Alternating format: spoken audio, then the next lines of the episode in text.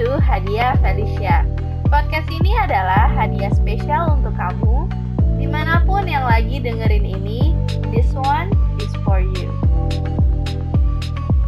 Halo semuanya, thank you banget udah menyempatkan waktu untuk dengerin podcast pertamaku.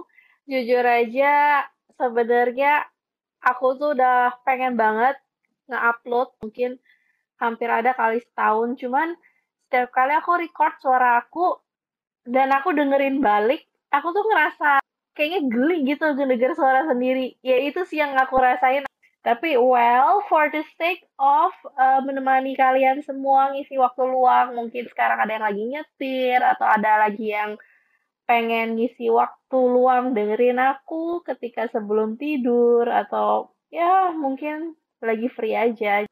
Oke, pada hari ini aku akan sharing tentang pandangan gagal versus belum berhasil.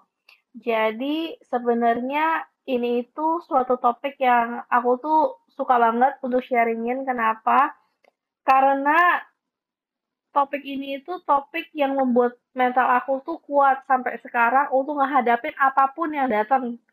Situasi apapun, sesulit apapun itu aku kuat hadapinnya. Mungkin hampir setiap hari ya, itu tuh dapet D M di Instagram nanyain, Shively, gimana sih caranya supaya kita berhasil? Karena aku gagal nih dalam bisnis.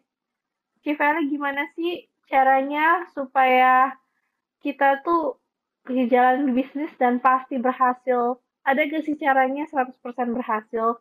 Karena aku udah capek gagal terus. Aku jualan selalu gagal.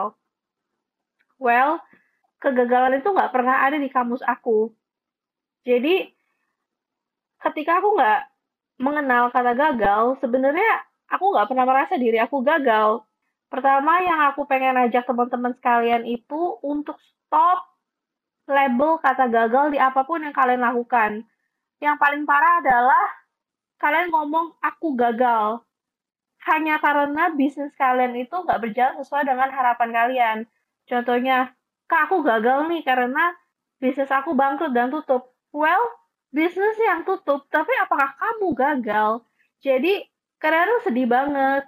Banyak banget orang-orang di luar sana yang aku temuin, mereka itu melabel diri mereka gagal berdasarkan hasil hanya a frictions, little frictions, hal kecil yang memang sedang mereka lakukan, yang tidak membuahkan hasil sesuai yang mereka harapkan, dan mereka bilang, aku gagal. Padahal, apakah apa yang kamu lakukan pada saat itu mewakili seluruhnya siapa diri kamu? Enggak kan? Aku nggak tahu kak, gimana cara yang gambarin, mungkin kayak frustasi. Aku frustasi ngeliat orang yang melabel dirinya gagal, dan karena mereka percaya dirinya gagal, mereka kan melakukan hal-hal yang tidak efektif karena mereka percaya diri mereka gagal. So, ketika kamu menghapus kata gagal dalam diri kamu, kata gagal dalam dictionary atau kamus hidup kamu, dan mengganti itu kepada kata belum berhasil, kata belum berhasil ini sebenarnya memiliki suatu harapan. Jadi berhasil atau enggaknya tergantung cara, cara-cara lain yang aku lakukan untuk mencapai hasil yang aku inginkan. Jadi ada sedikit cerita ketika aku kuliah. Pada saat semester tiga, aku browsing di internet cara untuk jadi bilioner pada saat itu, dan aku lihat profesi apa aja sih yang bisa menjadi bilioner. Salah satunya adalah sales, orang sales gitu, uh, sales property kalau nggak salah pada saat itu aku baca. Jadi aku ngerasa, wah ternyata skill menjual itu adalah skill yang sangat penting. Tetapi aku tuh kuliahnya bukan kuliah bisnis, tapi aku kuliah komunikasi, dan di komunikasi nggak ada mata pelajaran tentang sales atau penjualan, marketing. Jadi aku pergi ke toko buku, pada saat itu aku di Malaysia ya, aku kuliah di Malaysia, aku pergi ke toko bukunya, aku masih ingat banget, dan aku pergi ke sections tentang sales. Pada saat itu buku yang paling banyak di sana tentang sales adalah buku yang ditulis oleh author yang namanya Brian Tracy. Jadi aku ngerasa, wah berarti aku mesti belajar nih sama Brian Tracy. Jadi aku beli beberapa buku dari Brian Tracy tentang sales. ternyata memang karena hobi kali ya, bukan bukan yang maksud aku hobi baca, tapi aku benar-benar pengen banget dan passionate banget dalam in sales. Jadi hampir semua buku Brian Tracy itu sudah aku beli dan aku bacanya tuh cepet banget karena memang bukunya itu isinya menyenangkan dan benar-benar very practical, bisa di bisa dipraktekkan langsung. Tapi sayangnya pada saat itu aku tuh cuman cuman student gitu loh, mahasiswi. Dan untuk praktekin aku praktek apa pada saat itu? Memang aku ada part time jadi waiters, jadi pelayan restoran. Cuma menurut aku, ya kalau misalnya orang udah masuk ke restoran, pasti dia udah pasti mau makan makanan tersebut. Aku tuh pengennya langsung praktekin di mana dari orang nggak mau beli jadi beli. Maksudnya aku nggak mau nunggu di restoran untuk dapetin sales, walaupun kita bisa tawarin menu-menunya untuk mereka upgrade, beli lagi. Cuman aku merasa tuh nggak menantang. Aku tuh pengen ngejual suatu produk yang susah banget, tapi aku bisa jual karena aku mempraktekkan ilmu-ilmu dari Brian Tracy. Jadi aku mulai browsing part-time. Waktu itu ada kayak uh, situs untuk cari pekerjaan part-time di Malaysia. Aku lupa namanya apa karena udah lama banget. Dan pada saat itu, ada satu produk yang aku merasa ini tuh susah banget untuk dijualin. Jadi ini adalah produk hair tonic untuk penumbuh rambut ketika botak. Misalnya pas botak untuk numbuhin rambut. Dan produk ini itu baunya itu bau banget. Baunya itu ketika kamu buka botolnya, itu tuh rasa rasa araknya itu tuh nyetrong banget sampai hidung hidungnya hidung kamu tuh kayak ngerasa nggak enak banget lah, terus kayak agak pusing gitu. Dan jujur guys, packagingnya itu kayak botol botol biasa dan ditempelin stiker, dan stikernya itu stikernya itu kurang kurang menarik lah, intinya lah kurang menariknya itu kayak gimana ya, tahu gak sih cuttingan stiker yang kadang-kadang masih kelihatan garis hitamnya gitu loh, kayak nggak rapi kayak buatan dari rumah, tapi itu sudah ada sertifikasi health license-nya dari Malaysia. Nah aku pikir wah gila nih, ini saatnya aku membuktikan kata-kata Brian Tracy dan cara-cara dia jualan gimana supaya aku tahu nih trik dia ini bener atau enggak. Jadi sebenarnya Brian Tracy itu lebih ngajarin kita untuk eh, pertama dia akan benerin mindset kita tentang sales, habis itu kedua dia itu kayak ngajarin kita kata-kata negosiasi gitulah pokoknya. Maka kadang-kadang nih ya, ini ini agak out the topic ya, karena aku belajar terlalu banyak tentang ilmu sales Brian Tracy. Kadang-kadang kalau aku dideketin sama orang sales atau yang mau jualan ke aku, kadang-kadang mereka tuh suka pakai triknya Brian Tracy, dan kadang-kadang aku malah ketawa sendiri. Wah, ini kan trik yang aku sempat pelajarin pada saat kuliah, aku kuliah. Oke, okay, well, kembali lagi ke topik. Terus aku akhirnya part-time di depan Watson. Ya, aku waktu itu di depan Watson. Ada booth kecil jualan hair tonic-nya. Pada saat itu tuh, aku kerja part-time hari Sabtu itu dari pagi sampai malam. Jadi dari mulai buka jam sepuluh sampai mulai tutup jam sembilan. Jadi aku aku nawarin-nawarin dan selalu orang nolak. Tapi aku tetap terus nawarin karena ada satu prinsip yang aku pegang dengan teguh. Kata Brian Tracy gini, kalau semakin banyak orang yang tolak kamu, berarti akan semakin dekat kamu terhadap sebuah penerimaan dari customer. Jadi dia bilang sepuluh no sama dengan satu yes. Jadi kalau sepuluh orang tolak kamu, mungkin orang yang sebelas akan bilang ya, gitu loh. Jadi bayangin dong teman-teman, ketika aku tawarin orang lewat, mau orangnya botak, mau orangnya rambutnya agak sedikit tipis, pokoknya siapapun aku tawarin kecuali orang yang e, rambutnya udah kayak tebel kayak singa gitu. Jadi ketika mereka say no, aku jadi makin semangat. Tau gak kenapa? Karena bentar aja aku akan dapat yes dari orang-orang. Jadi sebenarnya mindsetnya yang diubah itu loh, yang bisa membuat kita mencapai hasil yang berbeda. pada saat itu ketika aku tuh dengan semangat jualinnya, ada semakin orang bilang enggak, orang selanjutnya itu aku semakin berbinar-binar dan semakin semangat. Dan akhirnya aku inget banget, aku tuh dibandingkan sama semua part-time salesperson yang lainnya, aku ngejual produk dua kali lipat lebih tinggi ketika weekend.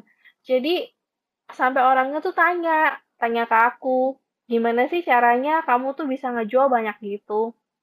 Ya aku bilang, ya karena aku aku percaya ini pasti kejual gitu loh.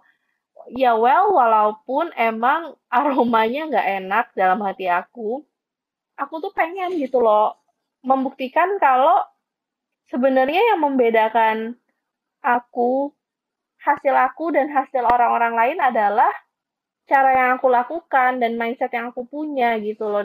Dan ini sama banget loh teman-teman, ketika misalnya kamu tuh lagi ngecobain sesuatu hal, you are trying your best, kamu udah ngelakuin hal yang udah terbaik yang kamu bisa, dan masih belum bisa mendapatkan hasil yang kamu inginkan atau yang kamu ekspektasi, sebenarnya gampang banget untuk kita nge-label, ah ini gagal, gue memang nggak bisa, gue memang nggak bisa nih hal ini, I'm not good at this gitu loh. Tetapi sebenarnya menurutku, gila adalah terus mencoba hal yang sama dan mengharapkan hasil yang berbeda. Mungkin kalau misalnya kita mengubah perspektif kita dan cara pandang kita, dan kita tuh mungkin bisa buka pandangan, tanya pendapat orang lain, kira-kira cara apa yang lain yang belum gue pernah coba, yang belum aku pernah coba, sehingga aku bisa menciptakan hasil yang berbeda. Kita mungkin bisa ajak orang lain untuk kerjasama, atau mungkin kita bisa cari guru yang memang sudah pernah melewati apa yang sekarang kita lagi struggle untuk lewati. Mungkin kita dapat perspektif baru, sehingga kita menggunakan cara yang baru, sehingga menciptakan hasil yang kita inginkan. So, aku ulangin lagi, crazy is uh, doing the same thing over and over again and hoping for different result. Jadi ketika kita punya mindset cara ini, belum berhasil membuat aku menuju goal aku, tapi karena aku tahu ini belum berhasil, pasti aku tahu caranya untuk berhasil, gitu kurang lebih teman-teman. Dan fast forward, sebenarnya attitude seperti ini, mindset seperti ini tuh aku pakai dari awal aku mulai Mirail. Jadi kalau mungkin teman-teman ada yang belum pernah dengar cerita aku, aku tuh mulai meracik waxing Mirail ini di tahun dua ribu tiga belas, dan itu aku racik konsisten banget setiap hari untuk mendapatkan formula terbaik waxing, dan itu aku spend time satu setengah tahun. Bayangin teman-teman, apa jadinya kalau aku satu tahun meracik dan aku udah give up, aku udah menyerah. Oke, ini this is not formula, kayaknya aku susah banget untuk bikin formula yang bagus, mungkin aku udah give up dan aku nggak di posisi aku sekarang yang memang Mirail tuh udah jadi pelopor waxing di Indonesia. Memang tahapnya panjang banget dari dua ribu tiga belas dan boomingnya itu di tahun dua ribu sembilan belas sampai sekarang. Cuman aku berterima kasih banget ke diri aku yang punya attitude dan mindset untuk nggak label diri aku gagal, nggak label hasil percobaan aku gagal, tetapi aku labelnya cuman ya belum berhasil dan berhasil gitu loh. Karena aku pasti berhasil, bukannya tidak berhasil dan berhasil, tapi belum berhasil dan berhasil gitu. So, teman-teman yang memang sekarang lagi struggle, yang lagi berusaha, dan yang lagi berjuang, sebenarnya teman-teman harus tahu kalau akan lebih mudah ketika kita mencari sahabat terbaik itu yang ada di dalam diri kita. Jadi, we are our own best friend. Saya adalah sahabat baik saya. Ketika aku tuh baik ke diri aku sendiri, aku lembut, aku penuh cinta, penuh rasa kasih sayang, tentunya aku gak akan tega untuk ngecap diri aku gagal. Kayak kamu ke teman baik kamu lah, coba pikirin teman baik kamu seseorang siapa. Emang kamu tega untuk ngejelek-jelekin dia? Emang kamu tega untuk bilang, lu gagal, lu gak bisa apa-apa? Emang kamu tega ngomong seperti itu? Kalau kamu gak tega untuk ngomong hal itu ke teman kamu, kenapa kamu tega untuk ngomong ke diri kamu sendiri? Nah, dengan punya mindset tentang ini belum berhasil dan suatu hari akan berhasil, ini tuh membuat aku tuh menjalani segala sesuatu dengan bahagia. Bahkan sebelum Mirail tuh kejual puluhan ribu piece per bulan, tetapi ketika penjualan tuh cuman sepuluh piece per bulan, aku jalaninnya dengan bahagia.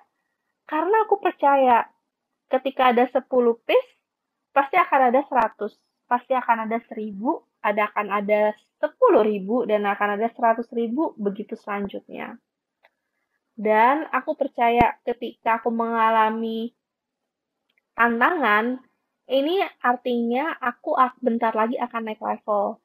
Begitu mendapatkan penolakan, aku akan mengumpulkan sebanyak mungkin penolakan karena aku percaya sebentar lagi mungkin habis ini akan ada penerimaan. Begitu dalam hidup, bukan cuma di bisnis. Untuk para pejuang mungkin lagi berjuang untuk nemuin true love-nya, untuk yang berjuang karena udah dapat penolakan banyak dari cewek ataupun cowok. Banyak banget dari orang-orang yang experience atau mengalami penolakan mikir something must wrong with me, sesuatu pasti ada yang salah dari diri aku gitu loh. Aku gagal dalam percintaan, aku gagal dalam karir, aku dala- aku gagal dalam membangun keharmonisan sama orang tua aku. Kamu pasti mikir ada yang wrong with you. Sebenarnya menurut aku, daripada menyalahkan diri sendiri, it's enough. Kalau misalnya kita memang pernah ngelakuin suatu hal yang salah di masa lalu, then forgive yourself. Ampunin diri kamu, dan berterima kasih kalau ini tuh sudah mendewasakan kamu. Pengalaman ini membuat kamu menjadi orang yang lebih baik lagi, dan move on, move forward. Dan kasih kesempatan untuk diri sendiri. Terima deh diri sendiri. Kita toh juga cuma manusia, pernah melakukan kesalahan. Nggak mungkin lah kita nggak pernah ngelakuin kesalahan. Tetapi kesalahan ini adalah pengalaman untuk mendewasakan kita, untuk kita naik level, dan untuk kita menjadi orang yang lebih bijaksana. So, menurut aku, sesuatu yang kita coba dan belum berhasil itu memang penting banget.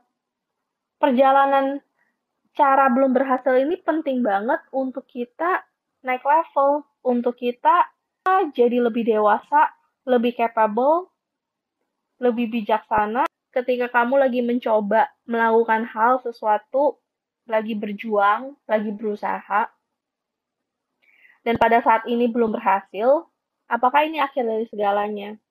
Karena ketika kamu bilang, aku gagal, padahal kamu tuh mungkin masih usia dua puluh tahun, tiga puluh tahun, bahkan empat puluh tahun. Dan ketika kamu bilang kamu gagal, berarti artinya kamu udah nggak mau berusaha lagi. Kamu udah nggak mau ngasih kamu diri kamu kesempatan untuk berjuang. Dan kamu anggap ini adalah akhir dari segalanya. Padahal, akhir dari segalanya itu tergantung. Tergantung keputusan yang kamu ambil. Kalau kamu memutuskan untuk mencoba cara baru, ini bukan gagal namanya. Ini artinya belum berhasil. So, untuk teman-teman sekalian, akhir kata aku ngajak teman-teman untuk please, please, please banget hapus kata gagal dari kamus. Teman-teman benar-benar disingkirkan dan dihapus ketika teman-teman ngecap, aku gagal, sadar. Kalau it's, aku kan baru hapus kata gagal dari kamus aku. Apa itu gagal? Aku nggak ngerti. Dan percaya aja deh. Percaya aja ketika kamu ngelakuin sepenuh hati dan kamu udah explore berbagai cara yang bisa kamu pikirkan. Dan kamu percaya di setiap sepuluh atau seratus penolakan akan ada satu penerimaan. Dan kamu percaya itu dengan sepenuh hati. Kamu semakin dekat kepada goal, tujuan, impian yang sedang kamu tuju. Good luck everyone! Kamu baru saja mendengarkan podcast Hadiah Felicia. Podcast ini disponsori oleh Mirail Sugar Wax, waxing praktis untuk pemula. Sampai jumpa di podcast-podcast selanjutnya. Have a nice day.